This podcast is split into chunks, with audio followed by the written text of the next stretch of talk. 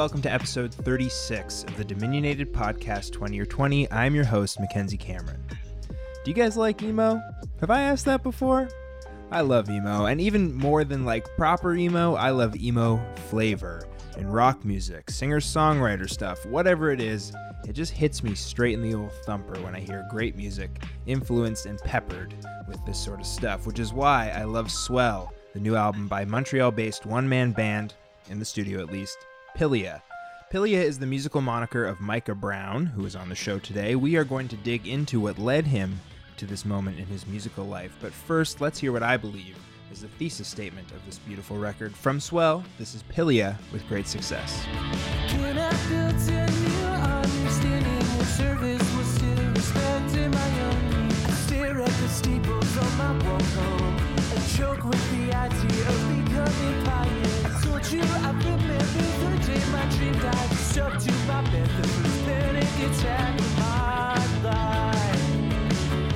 Gave myself the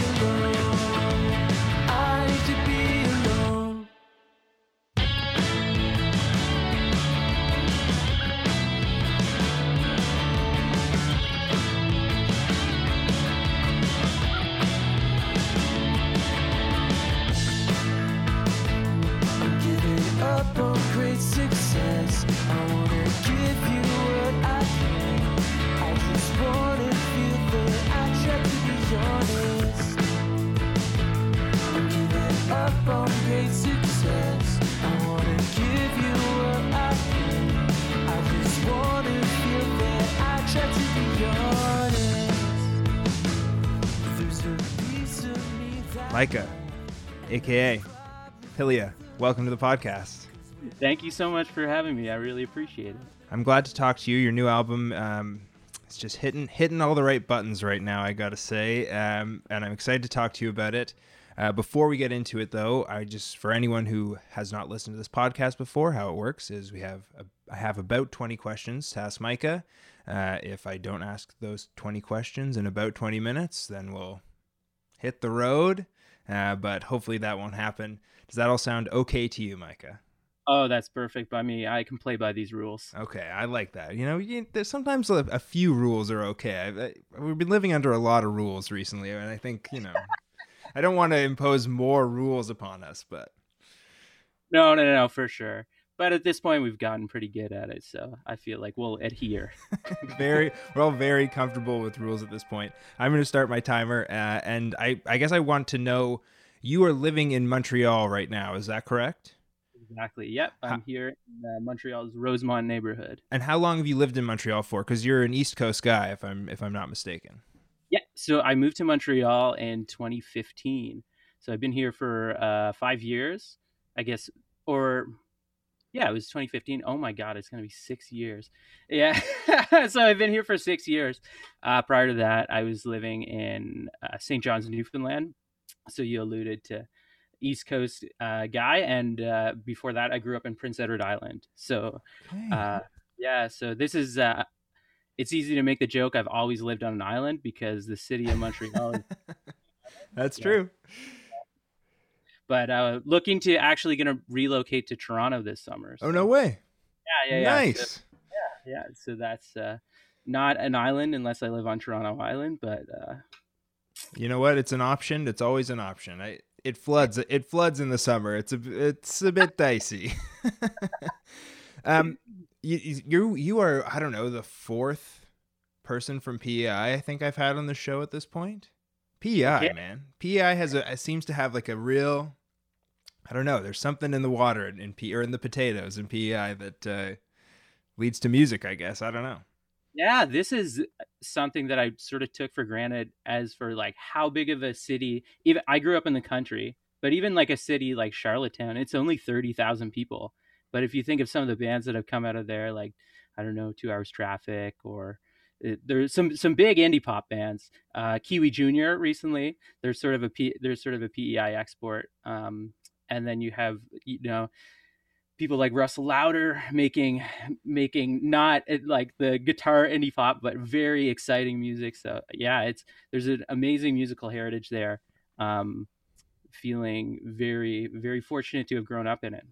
Yeah, well, I I, I feel good. I feel like I I'm again I've had uh, Jazz Ali on, I've had Lavender on, Russell on, so I feel like this is I'm I'm glad to continue the uh, the PEI I don't know uh, appreciation on the podcast. What Oh yeah. what actually prompted um, your move from the East Coast to Montreal? Um, yeah, so I was finishing up my, I finished up school, um, and I had been job hunting, and there wasn't really anything coming up. I had two brothers who lived in Montreal. They, I came to visit in the summer to sort of suss it out. I was super interested in music, um, but I was living in St. John's, Newfoundland. Shouts out St. John's, Newfoundland. Absolutely love it there.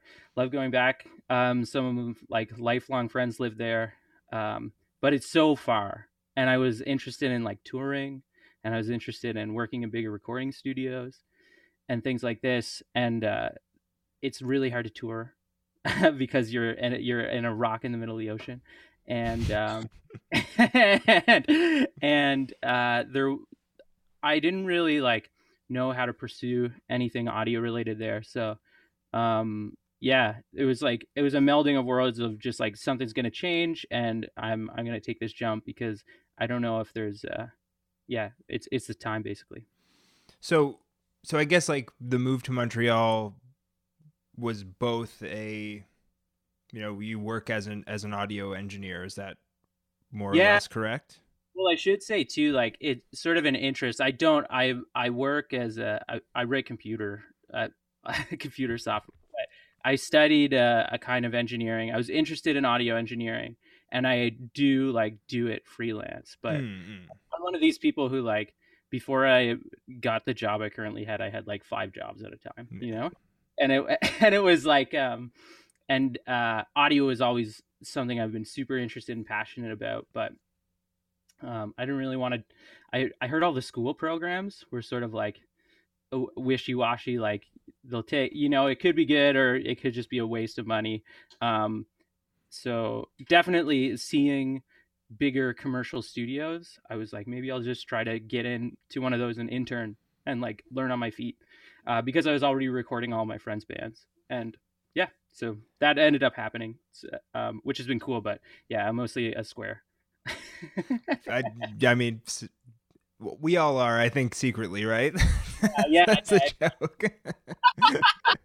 um I- I guess like I'm I'm curious about um you know 2015 was as you said almost 6 years ago now and now this first Pilia record is coming out now what is that musical what does that gap there musically look like for you? Like what has kind of led you to this moment musically? Yeah. So my last like serious writing band, I would say, was called Mons, and that was like I put out a record when I basically as I left Newfoundland, but we had like I don't know that's that was my writing outlet, and um, then from so I had my own songwriting project here called Brandon for a while, uh, but I just sort of like half-assed the whole thing because I was making records for other people and really committed to that and then like I was playing in Fog Lake, so I was like committed to hitting the road with them as well. So uh so yeah, it was like those were priority and my writing was always like, oh, I can pick up a couple of shows and do whatever. But um after being in Aaron's band and seeing his process, Aaron from Fog Lake, um it was like it was it was pretty eye-opening uh, to the freedom that you get when it's your project principally Mm. and as much as like I love being in a band at the same time like I love being in the studio and I I don't want to have to run things by people. So Pilia is like me letting myself do everything for the first time.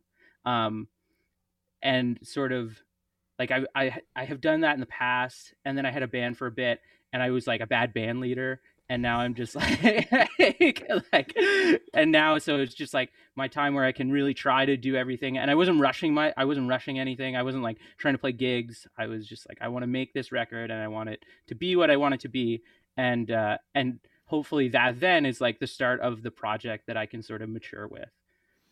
And and I guess when did the when did the recording of this begin? Like, is this like um something that you just found yourself with time to do because of the pandemic, or is it like was it kind of pre-pandemic that you were ready to get going on this? Yeah, so it's sort of been in the cooker for a while. I started writing the songs um, about two and a half years ago. Uh, the first couple songs, me and my partner took a little vacation to like a, a cabin in in the woods in November, and uh, we just said we we both needed to write. She um, she is like a, a visual artist, but also is like she's working on a film right now and like writes scripts and stuff like this. So, and I was like overdue to write some songs. So it started there, and then it's been pieced together ever since. So like, "Away" is the only song written in the pandemic, I think. Um, yeah. So it's it's been in the cooker, but uh, there were a couple things that sort of I don't want to say slow the process, but just like forced it to have a certain pace. And that I wanted my brother to play, my older brother Ryan to play drums. He's like the guy who got me into music and has played in uh, indie indie rock bands, and that was like very important to me. But that also, we he lives in St. John, New Brunswick. I live here, so I had to like figure out a time I could go there with all my recording equipment and record him. and um, so so yeah, it's like sort of been delayed, in and even to like I was working uh, Billy, who makes the record. I sort of gave him six songs, and then I was like, "Is this going to be an EP or is it going to be a record?" I had these other two, but I was like, "I don't know. I don't want to say." You always think that, like, when you're the, you're most vulnerable, you're you don't want to show people that. So then all of a sudden you're just like, should it even be on? And then you show it to people and they're like, oh, that was my favorite, my favorite thing. And it's like, oh, I don't like, I, I need to get out of my own way. So anyways, the whole, the whole point is like, it would definitely piece together over time and uh, that was part of the impetus for the album art. And that my friend Paige um, Sabarin, who's a collage artist, um, I I was like, it needs to be a it needs to be like a collage because that's what the album is. It's really a piecemeal of me putting it together over time. I love the album art actually. Um, yeah. Yeah. So okay, so the so the result of all this work is Swell, which is is the record. Um, I think maybe a good way to kind of get into talking about it is great success because I feel like that is kind of the I don't know, a bit it feels like a bit of like the thesis statement a little bit. The the first hit single. Um, yeah. which if I'm reading it correctly is kind of about growing out of this idea of what you believed success was and maybe settling on something that's a little more like sustainable and realistic and healthy. When did you realize that like your dreams or your expectations for yourself were becoming something that was actually like negatively impacting your life. Yeah, so the first verse of that song is like sort of directly related to a story and I'll try to be a little vague about it because I don't want to like I it was like somebody uh, I have a friend um actually I'll I'll get into it. I don't think I don't think the person who who would mind because like it, it's it's like my old mentor and I have an immense amount of respect for them.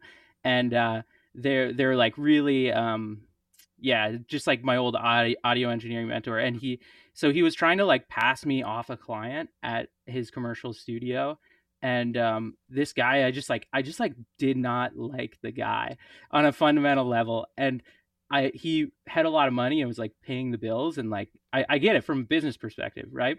But i also had another job and i was sort of like taking time away from that job to try to like get this job you know and work for this guy um, as an audio engineer in, a, in like a you know big beautiful studio. Um, so i hugely appreciate the opportunity but i think like on a fundamental level uh, me and the the guy liked me but he was always like he's he's a little slow and and they had reached a point of non-verbal communication.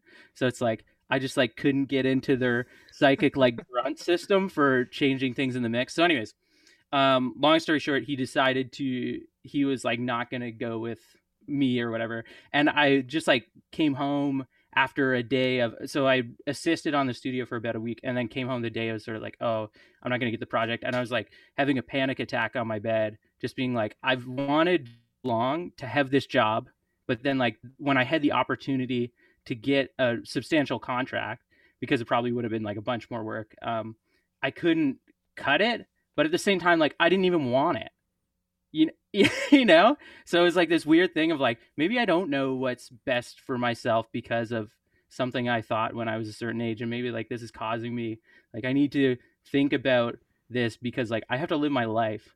Um and even too like maybe i'm just not there yet. I don't know. But i i really got to a point in my life where i was like looking around and i was like getting weirdly envious of people and their success. And then it made me realize how much everybody sacrifices for any amount of success that they have. So it's such a weird place to be when you're just like I don't know, jealousy is is pretty terrible. So yeah, it's really a mantra of just like, dude, chill out. Like this is like why why are you trying to let that define you in this in this moment? There's no benefit to it. And uh yeah. well, uh, what's uh, I think that's I I that is I think very relatable, and I, I think your relatability as a guy as a person comes through really well in your songs. Like yeah, I feel like you, it's like this everyday like anxiety of like yes work and like life and balance that all comes really clearly through in your songs and i think it's funny that lowering that bar for yourself or or, or repositioning kind of your outlook a bit has led to what is surely going to be like your most successful musical project to date. Well, I, I I'm glad you think so because I I'm really happy with it. And what I realized with the project and why I love that you said that great success is the mantra. It's like I feel the same way. Like for me, it's all about. I knew I wanted to make this record, so I sacrificed what I did. It took me two and a half years from starting to write it to release it and there was a lot of times i was like i just want people to hear these songs like can i can i just put it on the internet? Can, you know? But um, there was a lot of pulling back um, and i think it's really important to yeah just recognize that like you can't have everything you nobody will and if you want anything in life you have to prioritize it. And then even when you get it like it i don't like you you better enjoy doing the work because because because that's where you're going to spend the hours. So yeah, yeah, I think too, just coming around to trying to be mindful of having having a good day versus like yeah, yeah. Well, I like that, I, and so I guess I guess for anyone who maybe hasn't heard the record or or hasn't heard of much of the record, the sound that you've tapped into, um, and the feeling, you know, is as I, as I mentioned to you before we started recording, like is the fastest way to my like musical heart. like listening to your record, I hear like Jimmy Eat World, I hear some Motion City soundtrack, I hear the Weakerthans. What is it about that sound or those bands or any other bands that maybe inspired it that like you were trying to capture in this project? I yeah, for me like fundamentally as a songwriter, um I when I started playing guitar and singing simultaneously, I would always I, I did it with an acoustic guitar, um, and I feel that really influences everything about the the musicians and artists that I like because I feel like they write songs that trans that could translate on any instrument or any set of instrumentation. Now there is a very clear sonic sort of thing, but it's like but it's it's more the melodic sensibilities and how vocal melodies uh, drive a song and there's sort of like a narrative and yeah I, those are all bands that i i love and have influenced me deeply and it's just about tapping into like yeah there as you mentioned like the anxiety of life is definitely something i stew on a lot but then i love the catharsis of like some kind of release like yeah. so i feel like that's something all those artists do. That time, it's it's music that I grew up on and uh, has always resonated with me and always sort of sticks with me. And even to the older I get, I'm like, I thought I would be like, oh yeah, this is sort of lame. It's what I liked as a kid, but uh, I'm like, no, it's actually all really good. like, it's totally justified. and uh, yeah. Well, I think I think all those bands have aged better than like 98% of rock bands from that time. Like any of even like the critically acclaimed stuff, like any of the New York stuff, any of that stuff. I I don't know, like yeah. It, it just sounds way more timeless because they weren't focused on being cool or trendy in any way. Yeah, yeah, yeah. And and and in effect it was like some of those bands got really big, but at at the same time it came from like a, a DIY tradition. Yeah. So you have people who are playing show who are used to playing shows to like in community halls and stuff, and then they get to make their bigger records. Not that the Weakerthans ever made a record that was like made for Madison Square Gardens or anything, but but but like you know, um, Motion City Soundtrack and Jimmy Eat World, like they had large commercial success. So yeah, no, it's it's really it's really about like yeah, just honest songwriting and yeah, it's like as I mentioned, it's like it's it's like a there's a humility or something to the songwriting and like a real like humanness to it all that I don't know. There's no like too cool pretension there. Yeah. Well, one thing that I think about all the time um, when I'm writing a song is like I need to present this to people many times and I need to be like convincing and compelling. So like I better believe what I'm saying. Yeah. It's like the songs are the songs are like me and even if I I try not to make any one song about one thing. Like I talked about great success and how like the first verse sort of has this story of me like I don't know, semi failing to be an audio engineer. But the the the thesis of the song is not that. The thesis of the song is like when I like when I finished school, I I did everything I was supposed to do, and then I saw like friends of mine sacrifice in one way or another, and then they like bought houses when they were super young, and I was like, I'll never own a house, you know. But but they sacrificed so many things to do that, and I like moved to Montreal and like gigged and drank Pabst all night. I don't know, like. like um, Which I'm sure sometimes those people were looking at you thinking like, damn, I could go for some Pabst right now. Like... exactly, exactly. So it's like, yeah, um, no, that that like earnestness, I I don't think I can really do well. Yeah, like I can't talk about one thing specifically because I don't think that like if I'm upset one day, I can't like recall that upset and use it for everything. Like I need to be able to tap into the song for whatever is upsetting me that week, you know? Yeah and like this week there's another like there's another thing that will give me a feeling of like just let it go like you know give up on it accept it like you're happy now or you you know what i mean? I work i work really hard all the time and i like love chasing things but but like you're ha- enough. Yeah yeah well and, and i think i think part of being someone who is working all the time and chasing things and like has passion for things is you know having like a good like you have to kind of have that acceptance that this is yeah. what I'm doing and this and I this is who I am and how I how did I, ha- I have to do it this way. Yeah, and it's yeah. okay. and it's and it's okay. Exactly, exactly.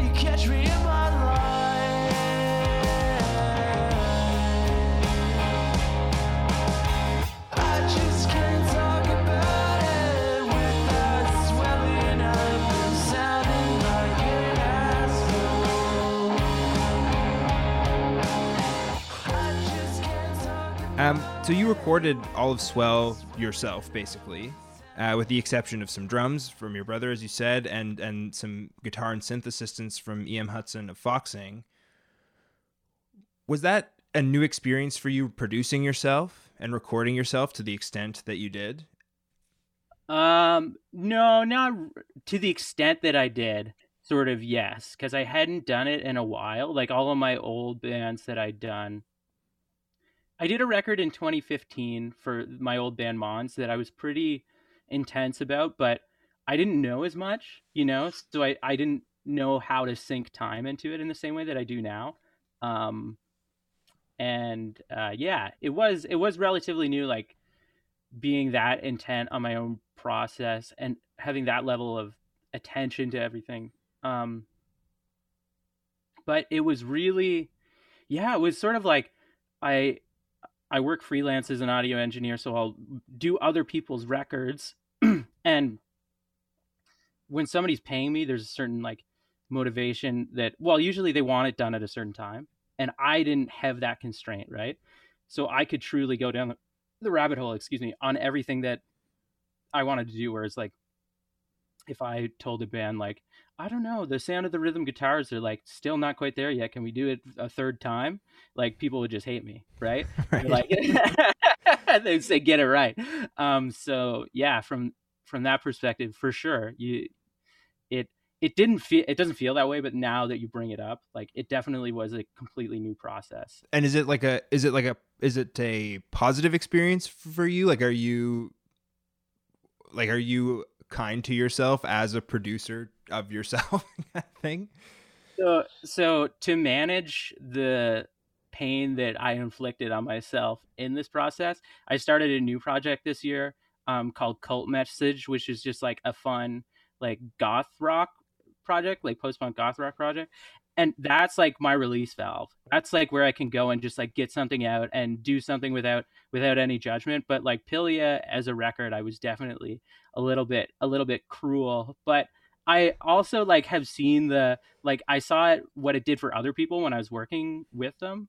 Um and yeah like i just i knew what i wanted. So it wasn't it's sort of like you all i already knew the mountain was there before i decided i was going to climb up it i guess Right. And and now that you're on the other side, I, you know, the results are great, so yeah, so yeah, worth it, I think. I'm, I'm, looking at other mountains like yeah.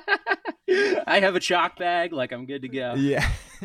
so to me it feels like um, a pretty cool time for the music that you were making. You know, I, we were referencing these older bands, but and I'm a bit hesitant to wade into any sort of emo discourse, but you know, it's the poppy poppier side of these emo bands, like the new Foxing single, for example, the last Oso Oso record. All that stuff feels really exciting to me because it feels like it has the possibility of a band like Motion City Soundtrack or Jimmy Eat World to kind of like reach bigger audiences and have maybe a little more cultural cachet than it has for the past decade plus. Um, and not that that's like the most important thing.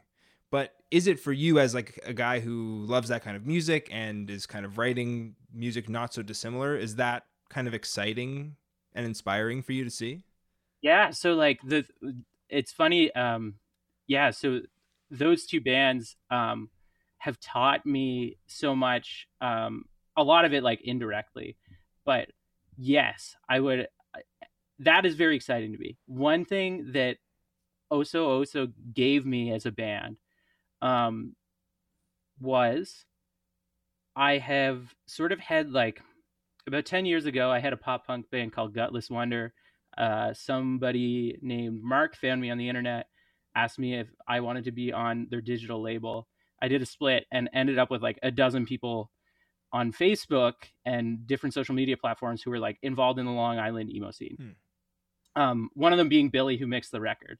So uh, Billy has did a bunch of the Oso Oso stuff, and it was just so cool to see somebody I knew who was like doing this thing and like making this record with somebody in their parents' basement and there's you know home studio set up there and then to see that get that level of attention and it was extremely like that was an amazing thing to see because those people are all around my age as well.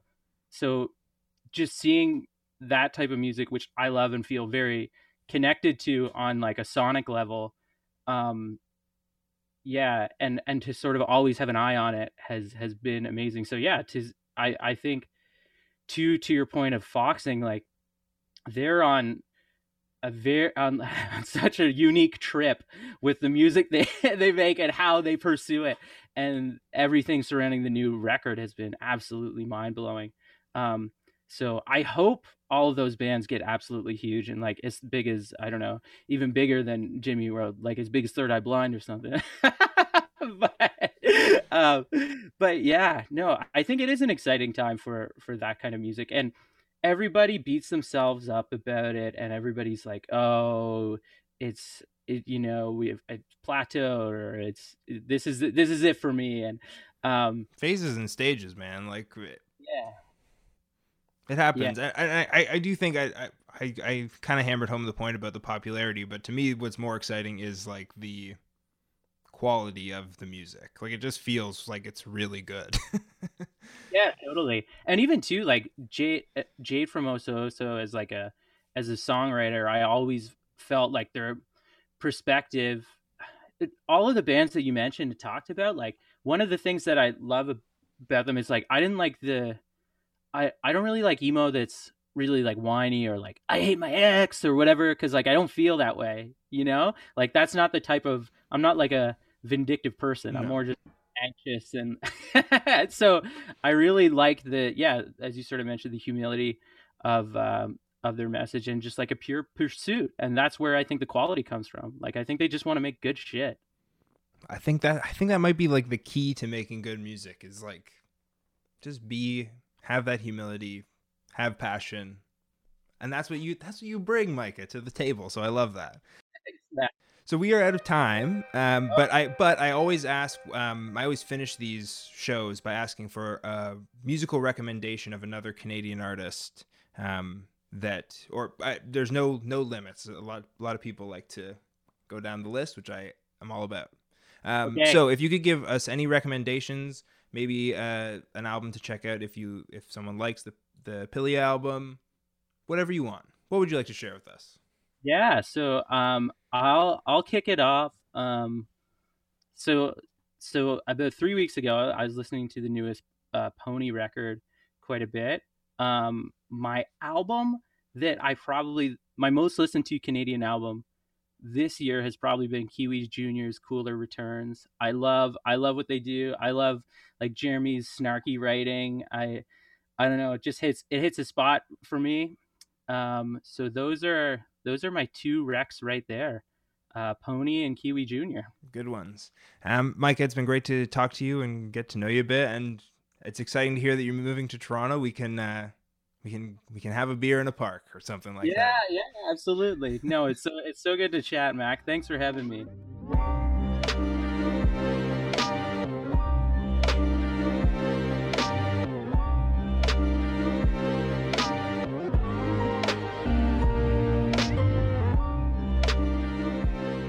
Twenty or Twenty is brought to you by Dominionated, Canada's best Canadian-only music website, in my opinion.